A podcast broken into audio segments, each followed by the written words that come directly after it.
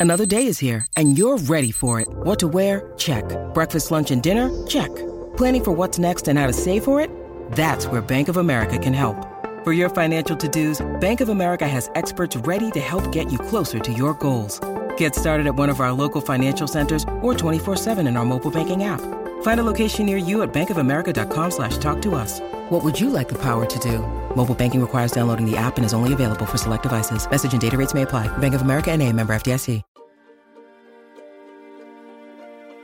Welcome to More Than a Muse podcast, a podcast all about women and the arts, hosted by Stani and Sadie. Join us as we explore what it's like being a female artist, examine modern day problems, and educate ourselves and you on important and forgotten female artists of the past. Hello, everyone, and welcome to More Than a Muse. I'm Stani. And I am Sadie, and I'm excited to be back and recording again. It feels I like it feels like it's been a while because we took last week off. I mean, we didn't take last week's off episode, but we took last week off for Yeah. recording, and now we're back. So I'm excited. And you're in Nashville. I know this is the first episode that we are doing from my Nashville apartment. It's been a crazy week. And today also I marks a week since we officially moved in.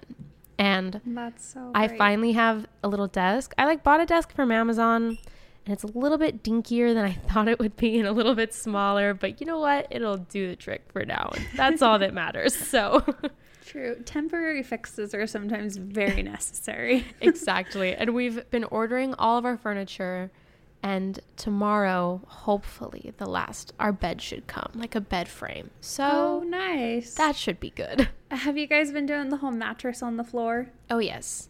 Mattress on the floor. Which you know what it's isn't all that bad, but No, you know, it an upgrade is probably in order. So Yeah. Are you happy to stay there forever? Are you sold on the Nashville life? I am not gonna lie that I have really loved it so far. It is a oh, great city and it's so fun. I started my job this last Wednesday, which is just like managing a music school out here, like a little teaching studio. That's so fun. And I I've really liked it. So it's been fun. I've been to like a couple writers rounds. I'm even I'm performing at a writers round at the end of September. So wow, already getting it all set up. I'm very excited. It's been fun. So That's so fun. it's a really like awesome city too. Mhm. And I like literally live 10 minutes from downtown, which is just I've never done that before, so it's cool. That's so cool. I know. I Is like the it. humidity really bad this time of year? it's not as bad as I thought that it would be. I mean, it's pretty hot and it's been raining so much and I feel like I'm such a Utah cuz whenever like the rain gets crazy, I'm just like, "Wow, it's raining so heavy." But it's it is much more extreme than it is in Utah. Yeah. To my credit, I so. That's funny. Yeah. Well, that's so exciting. I'm excited to hear more about it as you continue your Me too. cross the country journey. oh man, it was truly a journey. And then this week has just been unboxing and I like only half of our dresser is built. And Oh, so man. all of our clothes are just surrounding me on the floor right now. And I'm just really excited for that to be all put away. So yeah. tomorrow morning, we're going to finish the dresser and get our clothes away. And I think I'll feel like I live here once that's mm-hmm. done. That makes sense. That'll be a good feeling. It, it will be. But I was able to go to the Country Music Hall of Fame on the Saturday after we moved in. Like I said, we didn't really have a lot of furniture, which made moving in a little bit difficult because we had to wait for it all to come, which was great. Oh. And then it was pouring rain. So my husband's mom came out with us, and we had all these plans to do like sightseeing, and it was just pouring rain all weekend long. so thankfully, we were able to find an indoor activity. But on the way out, of course, we stopped at the Country Music Hall of Fame gift shop, and I just took a picture of like a women in country puzzle they had. And I mm-hmm. decided that, like, okay, whoever I know the least about on this, like, whichever name I don't recognize, I figured that's who I would cover this week. So I love we've that. got a country artist, kind of. You'll you'll see why kind of in a second. But um, her name is Minnie Pearl, and she's basically a comedian more than she was like a Oh. singer or an artist. So there's like the asterisk on like country artist, but she is a member of the Country Music Hall of Fame. So I thought that was cool. Love that. I know. So, yeah, Minnie Pearl, she's the comedian that we'll be talking about today. And also, by the way, the Country Music Hall of Fame is really cool has the Taylor Swift Education Center, which Oh, isn't is that where that was? yes. I saw your pictures of it, but I wasn't sure where Yeah. that was. it was it was pretty awesome. I mean, it's the the Taylor Swift Education Center is basically just like they have a bunch of classrooms in there that they use for like I think educating kids on like songwriting and things like that in the museum. Oh, okay. But then they do have a couple of like Taylor Swift things on display, and I was Yeah, it was, I was like some of her fangirling. outfits and stuff, Mhm. right? yeah. like the red coat that's from the red Taylor's version photo shoot, and like that's so. And in I don't know a part of the museum where they have like something for every single you know major country person. They have like her classic sparkly guitar from the Speak Now era, and like Love a it. sparkly dress from the Fearless tour. And I was like, Yeah. I was fangirling, so it was great. no, that's so fun. yes. Okay, well, should we just jump into Minnie Pearl then? Let's do it. Awesome. Okay, so Minnie Pearl is actually born Sarah Ophelia Colley Cannon. Minnie Pearl is kind of like her stage character that she created. But she was born October 25th, 1912. And as I mentioned, she's known professionally as her stage character Minnie Pearl. And she was an American comedian who, par- who appeared at the Grand Ole Opry for more than 50 years and on the television show Hee Haw from 1969 to 1991. For a very brief, like, state of the arts, what I wanted to talk about is just really what the Grand Ole Opry is.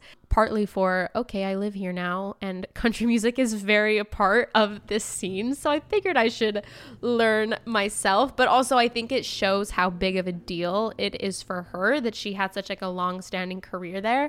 And like, mm-hmm. yeah, she got like I don't know. Basically, all of her fame really came from what she was doing with the Grand Ole Opry. But the Grand Ole Opry is a weekly American country music stage concert in Nashville, Tennessee, that was originally founded all the way back in 1925 by George D. Hay. But it was, I know. So it's literally been around for, I guess, in a couple years, 100 years. So that's a Yeah, long that's time. crazy. But it actually started as a one hour radio barn dance on WSM, but now it's owned and operated by like Opry Entertainment. But it is the longest running radio broadcast in US history, which is cool. And it's now dedicated to honoring country music and its history. The Opry showcases a mix of famous singers and contemporary chart topping performing country, bluegrass, Americana, folk, and gospel music, as well as comedic performances and skits. Apparently, it attracts hundreds of thousands of visitors from around the world and millions of radio and internet listeners. So I think now they still have the radio show, but it's also accompanied with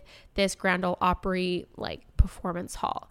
And to be mm-hmm. like a country music like inducted into the Grand Ole Opry or to like make your Grand Ole Opry debut, that's like a pretty big deal. So Yeah, it's basically like ugh, I don't even know what the I don't we don't really have anything that compares to that. Yeah, I couldn't really think of like a pop music equivalent or anything like that. But really one. yeah, but it is a big deal for country yeah, music. like the biggest honor you can possibly get. I feel like it's almost like the way to signify that you've like been accepted into like the establishment of country music or something like that. Is performing at like Madison Square Garden like a big deal? Yeah. Yeah. Okay, so maybe it's like close to that. I would say that. Yeah, I feel like Madison Square Garden is like a destination for like a lot of like people's Yeah. artists. So Because like Billy Joel has had a residency at Madison Square Garden for like Yeah. 10 years now. Oh, So kind of like that, but with country music. I could I could see that. Yep, I think that's a good Yeah. equivalent. Which I mean, country music stars can like also play at the you know Madison Yeah, Square yeah, Garden, yeah. but I feel like it's you know the Grand Ole Opry is a big deal. But in the 1930s, the show began hiring professionals and expanded it to four hours. So at first, it just started to like a one hour thing where you know people could turn on and dance to, but then it expanded. They made the program a Saturday night musical tradition in nearly 30 states. In 1939, it debuted nationally on NBC Radio, and then eventually the Opry moved to a permanent home, which was the Ryman Auditorium in 1943. As it developed in importance, so did the city of Nashville, which became America's country music capital. So I think it's cool that like the Grand Ole Opry was pretty instrumental in putting the city of Nashville on the map as a major music city. It said that like it holds such significance in Nashville that it is included as home of mention on the welcome signs of motorists and the Metro Nashville Davidson County Line. So it's like, you know, as you're driving into Nashville, it's home of the Grand Ole Opry. So it's a big deal. that. And as I mentioned, it's remained one of country music's crowning achievements. And what I thought was cool is the phrase Grand Ole Opry was first uttered on radio on December 10th of 1927. At the time, the N- NBC Red Network's Music Appreciation Hour, which was a program with like classical music and grand opera, was followed by the barn dance that, you know, the Grand Ole Opry originally was. And so that hmm. evening, as the announcer was introducing it, as the show was introducing DeFord Bailey, who was the show's first performer of the night, George Hayes said the following. He said, For the past hour, we've been listening to music largely from Grand Opera, but from now on, we will present the Grand Ole Opry. And that's how it started, which I think is cute. That is cute. So, like I said, originally started as a radio show. That's what kind of Minnie Pearl started on. Then it kind of became like a TV thing that she would make appearances on. And then, you know, now it's like a mm. music venue that is a big deal here in the Nashville area. So now let's dive into Minnie Pearl. Minnie Pearl is kind of like one of those artists where like there's not a ton, a ton of information on her, but I don't think we've done a comedian, have we? I think this is our first comedian. I don't. Well, Betty White, kind of. Oh yeah, that's true. But she was more like a comedy actor, not like a stand-up comedian, right? Yeah, I, that's true. Yeah. And Minnie Pearl pretty much just did, I think, mainly just her like comedic routine for the, her whole life. So, anyways, the first official comedian. Well, Minnie Pearl was actually born here in Tennessee in a really small town called Centerville in Tennessee, which is about 50 miles southwest of Nashville. And she was the youngest of five daughters of a of a really successful Jack lumber magnate is what it says, but I'm not entirely sure what a magnate is. Anyways, and her mom was just a homemaker wife, but apparently they ended up losing their fortune in the Great Depression. So I wonder if that's maybe like why they moved to the small town. I'm not sure. But she actually graduated from Ward Belmont College, which is now Belmont University, which, fun fact, is where my husband is now going. So Oh wow. I know. I like, as I was reading through, I like loved all the connections I was finding. So yeah. that was thought that was cool. And at the time, that was Nashville's most prestigious school for young ladies. So I think it maybe started as a girls' school, and then now hmm. it's you know everyone can go. But she actually majored in theater studies and dance.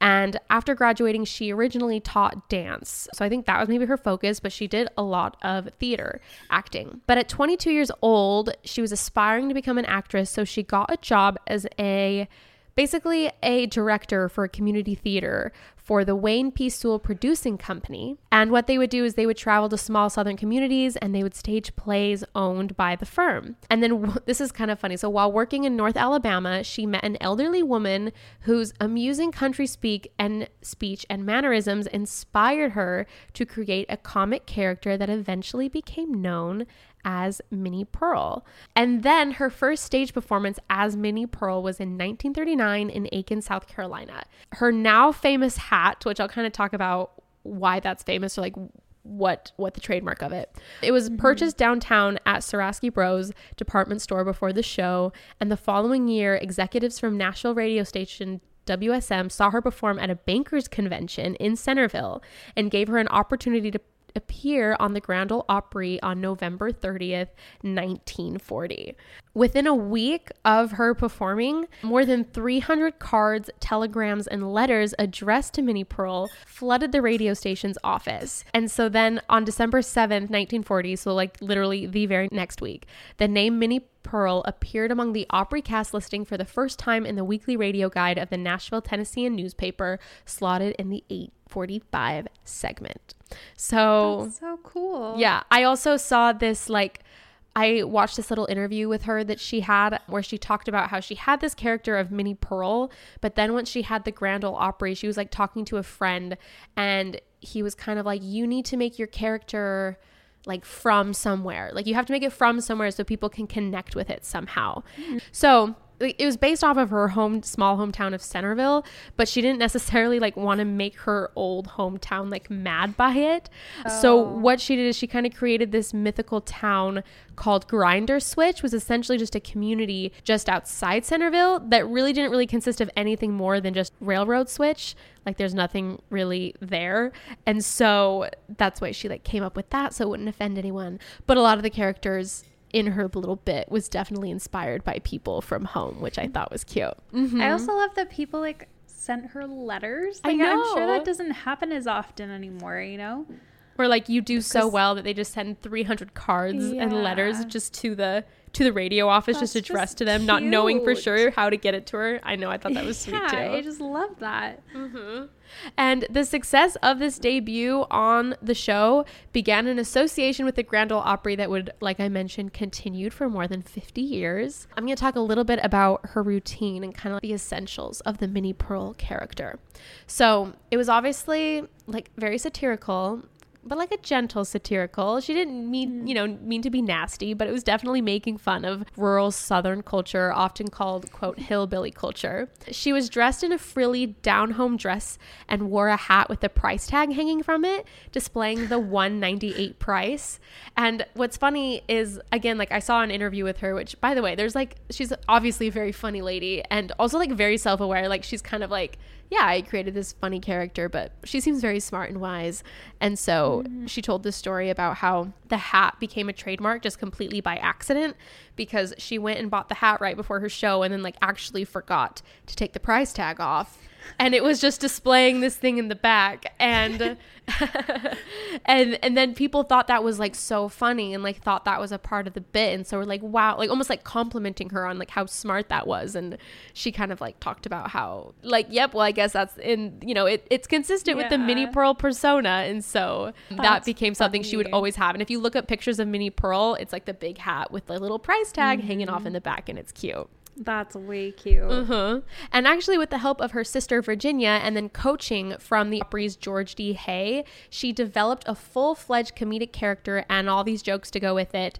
She became the quintessential small town spinster preoccupied with chasing men and gossiping about her family and neighbors in the mythical town, like I mentioned, of Grinder Switch. She had her brother, Uncle Nabob and sometime boyfriend. In the spring of 1942, she graduated to the elite cast of the Opry when she joined the Prince Albert Show, which was the half hour of the Opry broadcast over the NBC radio network. Not long after receiving her promotion, she added a new distinctive touch to her act, which was kind of the request of the advertising agency. I think they wanted to, you know, kind of really make a trademark to really make this character stick. So originally, she would kind of have her like little small howdy like at the beginning of it, but then she like shouted this real big like howdy. And if you watch it, it's just immediately recognizable. But it also like kind of called for an audience response. So that quickly became like one of her trademark things as Minnie Pearl was like very animated howdy that the audience would send right back to her. She often had like a lot of self-deprecating humor involved in her unsuccessful attempts to attract a feller, a feller's attention and in later age her and in later years she would also poke fun at her age.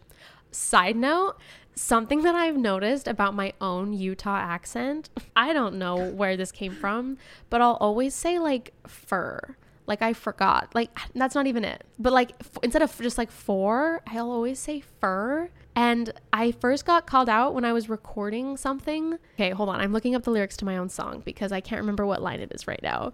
But I was recording some part of my song with the producer and she was like hey you keep saying fur can you try and say for and it took me so many times because just instinctually I would say fur and then she like made the joke she's like oh it's just your you know it's just your Utah accent coming out and then ever since then I've like noticed when I'm editing podcasts that I'll always just say fur instead of four. and I anyways just something I've noticed about myself that drives I've me crazy never noticed it. but maybe you do it too and you don't even know. I know. I'm like, now am I saying it wrong? I don't feel like I am, but I don't know. I'm trying to That's think funny. of where it even is in my song, but yeah, I thought that was funny. that's hilarious. I think every area has their things, Uh-huh. right? That they just Definitely. do. And apparently, Oh. I don't know if it's like a Sadie thing or if it's a Utah thing, but that is something that that is my trademark apparently. There you go. But continuing back to her, something that I thought was really sweet is she would usually close her monologues with this exit line of "I love you so much it hurts," which I thought was really cute. Oh, that's cute. I know. I'm like, I love you so much. It hurts. That's adorable. That's adorable. She's just like a cute lady. Her I little hat and her tag and She Her really howdies. is so wholesome. yeah, that's just adorable. uh huh. She also would sing comic novelty songs and then would often dance with with Grandpa Jones.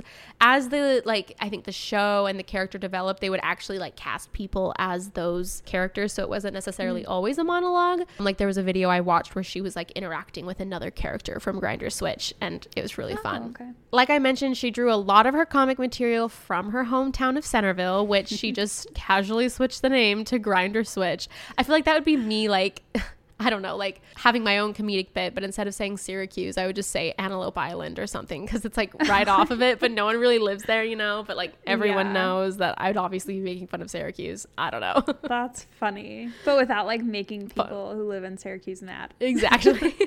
That's funny. So, what I thought was funny is those who knew her, though, recognized that the characters were largely based on actual Centerville residents. Of course. Exactly. but it actually resulted in a lot more like traffic resulted from fans and tourists looking for Grinder Switch. So, it almost like helped Oh. build up that small town of Centerville. And the Hickman County Highway Department eventually changed the designation on the Grinder Switch Road to Hickman Springs Road because I think that's, you know, that was the name that she came up with in her in her little bit. So it put that small town on the map, which I thought was sweet. We're going to take a quick break just to spotlight one of our new favorite women artists. So today I'm going to do a country artist that I think is so good. She's kind of like an up and coming one. I bet you've seen her do stuff on TikTok because Probably. she did like a pop version of Champagne Problems. I think that came out like a, a year ago. I mean, yeah, I mean, she's a country artist, but definitely like the popified version of Champagne Problems. But her name is Anna Vaus, and her Instagram bio is just A N N A V A U S. Um, yeah, she's honestly just awesome. I think she's such a talented artist and songwriter, and it's yeah, it's amazing. And I've been following her on TikTok for a hot second. She's she's great on TikTok. Like her marketing is excellent. I don't know if you ever like saw the girl who was like trying to prank call her way onto the Jimmy Fallon show or like things like that. She just does like these funny, like so creative things as an artist on TikTok and it's it's inspiring to me. So, I would recommend her and she also just writes really freaking good songs. So, What's her username again? yeah, sorry. It's Anna Vaus, A N N A V A U S. And then on Instagram, A U. yeah, yeah. And then on TikTok, I mean, it's just Anna Vaus Music if you want to follow her I on was TikTok. spelling Voss wrong. Oh, okay. That makes sense. Okay, I found her. But yeah, she's really Cool. freaking good. Love rising country music. I swear I see a lot more country music on TikTok than any other, Yeah, I think I do too. Mm-hmm. And I like it. which is kind of fun. Yeah, I like it a lot too. Cool. Okay, mine is April Seelbach. Okay. That's how you would say her name, and that is her username as well. It's A P R I L April, and then Seal is S E E L, Mm-hmm. and then Bach is like the artist B A I C. I like this a lot. I love it very much. I Oh, found her on oh, our Instagram Explore page, and Our explore page is excellent. No, it's the best. I love her bio because it just sums up everything on her feed. But she paints, it says painting on my pictures of places, baking cute cakes, and dreaming of the 1960s. Dreams. And that is spot on. She basically takes pictures that she took of different places and she paints on them. And cutest they're little beautiful. retro flower power Yep. vibes. I'm like, I need one. I know. It literally is exactly like 60s, like hippie vibes. And there's like Mm-hmm. cactuses and red rocks and like all sorts of stuff in it too. And I love it so much. And her cakes are very beautiful too. I haven't even. Oh, I need to check out her cakes. Yeah, they're down further. She does it like little dots of frosting, Uh huh. but they are just as like 1960s groovy, which I love. Very consistent. I love it. It's just fun. It's like bright and happy, and I love it. I think it's so creative. And her post that I saw on the Explore page was actually the one that she just recently posted, and I loved the caption too. She said, "Just over here posting photos and hoping that if I ignore reels, they will eventually go away." LOL. Um. yeah. Relatable. yeah, I was like, that's how we all feel about Instagram and reels right now. I'm pretty sure. So yeah. Absolutely. Hmm Oh, she does have prints. I think. Ooh. Yep. I'm literally on her website right now. She does.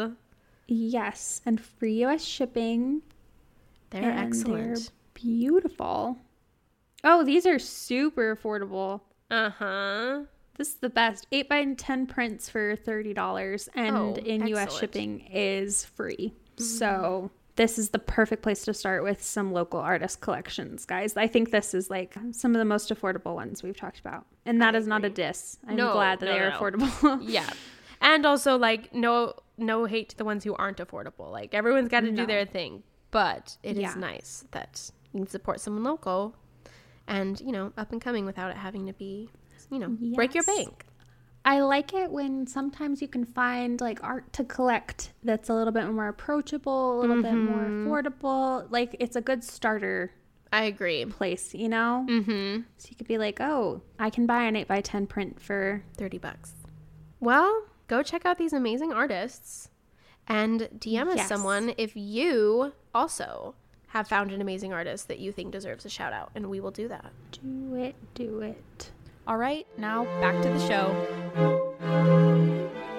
And then she continued portraying that character Minnie Pearl for many years on television. She first did it on N- ABC's Ozark Jubilee in the late 1950s. In the 60s, she even was on The Carol Burnett Show and The Jonathan Winter Show, whose producer Sam Lovullo recruited her for Hee Haw's cast in 1969. And then this was the long running television sh- series Hee Haw that was, you know, on CBS. And there, of course, she reached a much wider audience, audience than ever before in her continuing roles. I was kind of confused by this because it says like the continuing roles as a teacher in a one room schoolhouse, a house mother in a girl's dormitory, editor of the Grinder Switch Gazette, and the tough to get along with passenger in the Driving Miss Minnie segments. So it sounds like she was always Minnie Pearl, but then they always would just like put her in very unique situations to like be Minnie Pearl. You know what I mean? Oh, okay. I don't know like how consistent their cinematic universe was, but it was always just the goofy southern lady just doing goofy things, I guess. That makes sense. So probably like a very, very similar character, even if it wasn't necessarily like the same name. Yeah, or at least like same name, but like maybe she's a teacher one day and now she's Oh, like okay. has a daughter. So I'm like wondering like how consistent that type of thing is. That makes sense. I don't know. Or maybe like they would establish like, oh, she's a teacher today just because of this. Like I said, I don't know how consistent they were, but it was always Minnie Pearl. too concerned. Yeah. they were just trying to be funny. she made several appearances on NBC's The Ford Show, also starring Tennessee Ernie Ford. She also appeared as a celebrity panelist on a game show such at, that was called Match Game in 1977 and 1978, and then she also was on Hollywood Squares in 1980. So she was like a big TV personality. yeah. Her last regular performance on national television was Ralph Emery's Nashville Now, which was a country music talk show on the former The Nashville Network cable channel. And then she performed in a weekly feature called Let Minnie Steal Your Joke in the Minnie Pearl character. And she would actually read jokes submitted by viewers, and then they would give prizes for the best jokes, which I thought was a funny Cute. concept. This is so fun. Yeah, I know. And then she made a cameo appearance in the film Coal Miner's Daughter, appearing at the Opry as Minnie Pearl. She just became this huge TV personality, and it sounds like people, you know, definitely recognized Minnie Pearl as a char- consistent character that was like all across different channels and different TV shows throughout her career. From 1948 to 1958, she worked the Grand Ole Opry with the veteran comedian Rod Brassfield.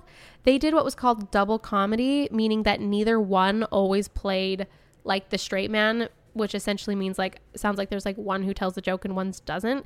They basically were Oh. both taking the punchline. So, depending on how they felt, one or the other, you know, would be the funny one. This like funny duo lasted 10 years and it lasted until his death in 1958, which ended their long par- partnership. So, I love how that it was like an ongoing thing that she continued mm-hmm. doing. What was also interesting as far as like her music output, as she is technically a country music singer, I guess, she recorded a half dozen albums and about twice as many singles with such labels as Bullet, King, RCA, Everest, and Starday. But most of her records were actually the comedic monologues that she did. But when she did sing, she kind of like exaggerated the flaws in her voice. She had only one hit that was called Giddy Up, Go Answer. That was like a maudlin recitation, which, by the way, is like she was very almost like emphasized like drunk speech that answered like a similar type that someone named Red Sovine did. But it didn't necessarily reflect her usual comedic style, and it became a number 10 hit in 1966, but apparently she like rarely mentions that or like ever acknowledged that later on in her life.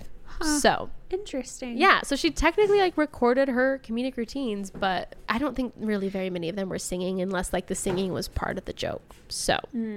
I did check on Spotify and Minnie Pearl is is there. She doesn't have a lot of listeners because I think you have to know that she's there. She has a thousand monthly listeners, but you can go listen to Minnie Pearl's comedic routines. As far as her personal life, so she married Henry Cannon, who was actually a former Army Air Corps pilot and a partner in the charter airplane service in the Capitol Airways. Before long, he actually left Capitol Airways and set up his own charter service that specialized in like flying people in the country music business. He like had so many clients including Eddy Arnold and his then manager Tom Parker, Hank Williams, Carl Smith, Webb Pierce and eventually like Elvis Presley. So basically he was the oh, private pilot for Elvis Presley at one point. But the number one client was his wife, of course. And in addition to transporting his wife, he actually also managed her career.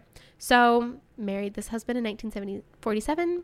He became basically her private pilot and was her manager, which was That crazy. is not a bad way to go. Not at all. the couple together had no children, and then in 1969, they purchased a large estate home in Nashville next to the Tennessee governor's mansion. So obviously, they were doing pretty well for themselves. And then it also mentioned that she attended the Brentwood Methodist Church just to the south of Nashville, and she donated her pipe organ to that church, which I thought was cool. Holy cow. The Tennessee governor's mansion is huge. Oh, really? Do they always have the governor live there? is it like the I, White I House? guess. Where it's like they always, I guess, because it's Tennessee governor's residence. So maybe. That's weird. They gave him the house. Wow, we don't like our governor as much, I guess. it i'm i'm now looking at it. That is very nice. Also today i like worked in a different office than i normally will for my job and like i got into the rich parts of nashville and i was like oh my goodness because there are all these like little nice like southern mini mansions and it was incredible. I mean, that is one thing about the Midwest and the South. If you don't have mountains, you can make the house as big as you want. There's nothing to run into. yeah, it's just flat. Anyways, this is just kind of like a random tidbit that I thought was funny. It's not that necessary, but I thought it was funny. So, there was like a chicken franchise that was like created. There was a Nashville entrepreneur, John J. Hooker, who persuaded her and the gospel singer Mahalia Jackson to like lend their names to a chain of fried chicken restaurants that was like basically created to try and compete with KFC. Okay. And initially they did well, but then the venture collapsed amid allegations of like accounting irregularities and stock price manipulation. Oh. And then this like caused like an investigation by the US like Securities and Exchange Commissions, which they did clear both Cannon and Sarah Jackson of involvement in the financial wrongdoings, but both were obviously very embarrassed by the negative publicity that came with having their name associated with that chicken restaurant. But I thought that was just like such a funny little tidbit. that is so interesting. Since know. KFC today, we could have had something completely we different. could have had Minnie Pearl and Mahalia Jackson. I don't know how their names were used in the you know in the but I I just thought it was funny. So as far as like the end of her life, so she did suffer with cancer. So she had pretty aggressive battles, I guess, with breast cancer, which like included a double mastectomy and radiation therapy. But she became a spokesperson for the medical center in Nashville where she had been treated. She took on the role as herself, Sarah Ophelia Cannon, not Minnie Pearl. And then a nonprofit group, which was called the Minnie Pearl Cancer Foundation, was founded in her memory to help fund cancer research. The center where she was treated was later named the Sarah Cannon Cancer Center, and she has And that has been expanded to at least 20 other hospitals in Middle Tennessee, Southern Kentucky, Richmond, Virginia, in Missouri, Florida, and even in the UK. And her name has also been lent to the affiliated Sarah Cannon Research Center. So, you know, very sad that she obviously, you know, suffered with those, you know, that ex- that disease, but I think it's cool that she kind of found a way to pay it forward, started nonprofits, did a lot of, you know, speaking on behalf of these medical centers and treatment centers and I'm assuming donated a lot of her time and money to that to, you know, continue helping people. She actually suffered a stroke in June of 1991 that brought her performing career to an end. And then afterwards, she resided in a Nashville nursing home where she received frequent visits from country music industry figures, including Chely Wright, Vince Gill, and Amy Grant. And then her death on March 4th, 1966, at the age of 83 was attributed to complications from another stroke and she's now buried at Mount Hope Cemetery in Franklin, Tennessee as far as though her legacy is that she was like obviously just such an important influence on younger female country music singers and rural humorists, which I thought was a funny term, such as Jerry Clower, Jeff Foxworthy, Bill Engvall, Carl Hurley, David L. Cook, Chonda Pierce, Ron White, and Larry the Cable Guy. In 1992, she was awarded the National Medal of Arts. In 2002, she was ranked as number 14 on CMT's 40 Greatest Women in Country Music list. And there's actually a bronze statue of Minnie Pearl and Roy Acuff that are displayed in the lobby of the Ryman Auditorium which I think is cool that That's like still cool. she's such an active part of, you know, what you see if you were to go visit the Grand Ole Opry and the Ryman Auditorium even today. There was actually a museum dedicated to Minnie Pearl that was just right outside the Grand Ole Opry House. That was actually next to another museum dedicated to Roy Acuff, but that museum closed along with, I guess there was like a theme park for it in 1997. And then now most of those artifacts have been moved to the adjacent Grand Ole Opry Museum. So, you know, even if, you know, I necessarily hadn't heard of Minnie Pearl, that's probably just because I don't know as much as I guess I thought I did about country music. But I think it's really cool that, you know, it seems like the Grand Ole Opry and the Ryman are, you know, making a point to still showcase her and, you know, that she's still getting recognition as yeah. one of the greatest women in country music. I would think that she helped put them, or country music, even on the map. The fact that her routines, you know, went all over national broadcasts and became such an important figure in television across everything. So definitely. Like I said, I don't I wish I had even more like detailed information on her, but what I do think was cool like if you just go on YouTube or I got a lot of this information honestly just from the Country Music Hall of Fame's website. They have a page of information just on everyone who is in their Hall of Fame, but also included in in the pages they had like videos that had interviews directly with her or even like they had videos of her performances which i think that i realized i need to do better is sometimes i'll learn all about these artists that we were spotlighting but then sometimes i actually forget to go and partake in their art and like make sure i'm like oh, actually yeah. watching like their routines or listening to their music or looking at their artwork and so i just spent some time yesterday just like watching the comedic routines and like it, yeah, it's just very sweet and very funny. And she obviously like dedicated so much to this character, and I I think it's really cool. Mm-hmm. That's amazing. No, how fun and like what a cool part of history. I know. And then now you know everyone about how country music and you know, what the Grand Ole Opry did. And yeah, there's if you just look up any picture of Minnie Pearl, you'll see the hat with the little the little tag hanging from the youngest pictures of her to the oldest pictures of her. They all have that little tag, and I think it's so sweet. I love it when the statues have it too. Yes, mm-hmm. it's, it's, such cute. a trademark of her. I just saw a picture of someone did a chicken wire statue of her in Centerville. Oh, really? I like made Minnie Pearl out of chicken wire. I feel like that's appropriate. it's very intricate, I will say. I'm I, gonna look it up. Oh my gosh, I saw it. I just didn't even realize that it was chicken wire. Yeah. That's insane. Isn't that insane? yes, it's very big too. yeah, it's huge. It's huge.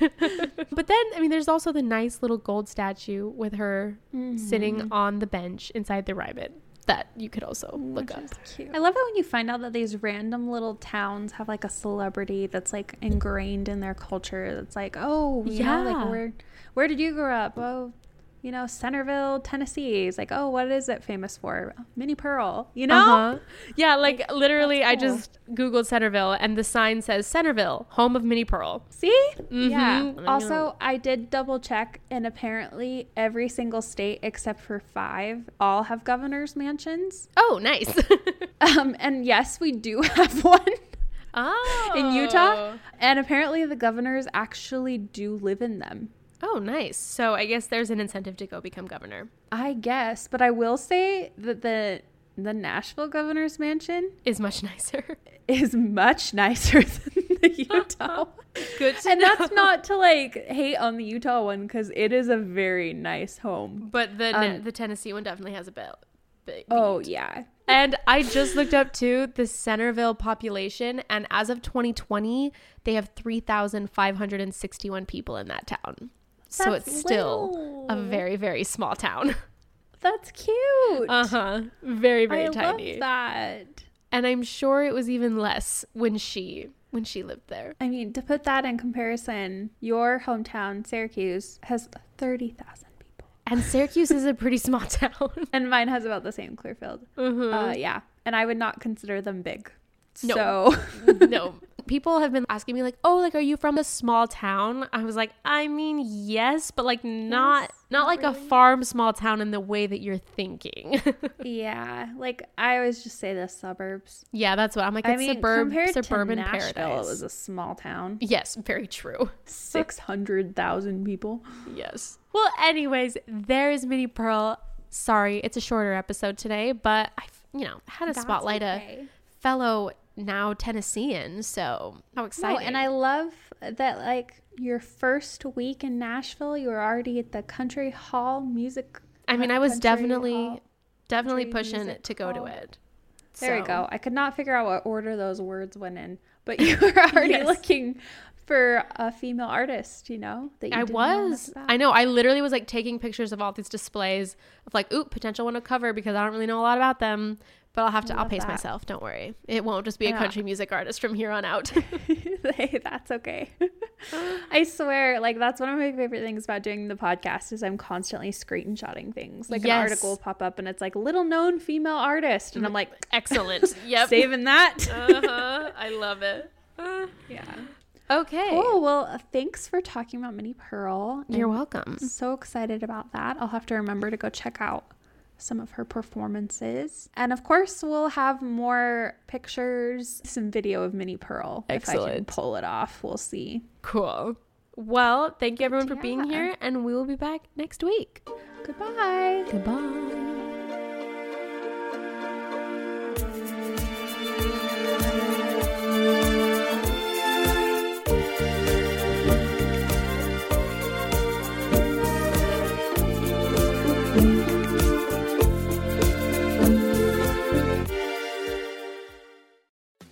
Hey, podcast listener. Do you love talking about movies, music, TV, comics, and games?